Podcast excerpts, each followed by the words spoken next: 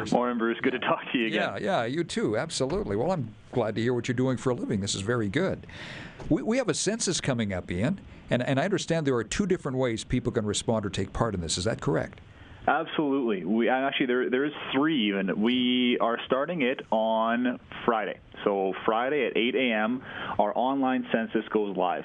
So everybody should be receiving in their mail uh, with on April 1st, possibly just after, but we're hoping to have every everything delivered on April 1st.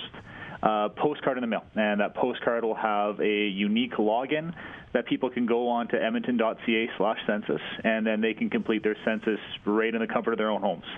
And it w- won't take long, I understand, uh, for the online. No. Well, I mean, the length of time will depend on how many people are in your family. I mean, if you have a family of seven, it might take longer than a family of two.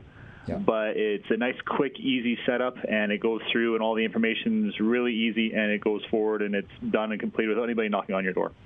Will, um, will there still be some door knockers as well, Iain? Absolutely. So Yeah. starting on starting on April 15th, we will have people going door to door throughout the city, and the people who haven't completed online, they'll be going through and asking for your information and going through and making sure that they take all that information in from them.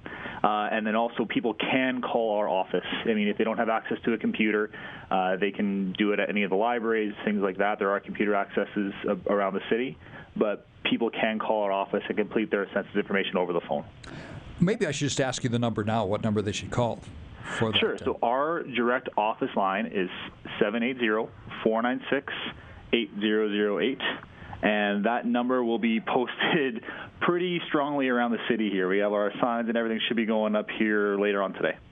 Is there different uh, types of, we run into this all the time, different forms of the census? Is there a short and a long form, or is it all pretty much the same for everybody with the city census? It's all the same. The only difference is that there is one additional question in our online census that isn't asked door to door, and that's uh, a longer question, just asking about getting information from the city, how you want to see that done.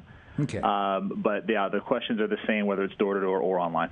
So I guess the, the big message we want to leave this morning is however you decide to respond to the census, watch for that card April 1st. Is that correct? Absolutely. So that should be hitting the mail here on Friday.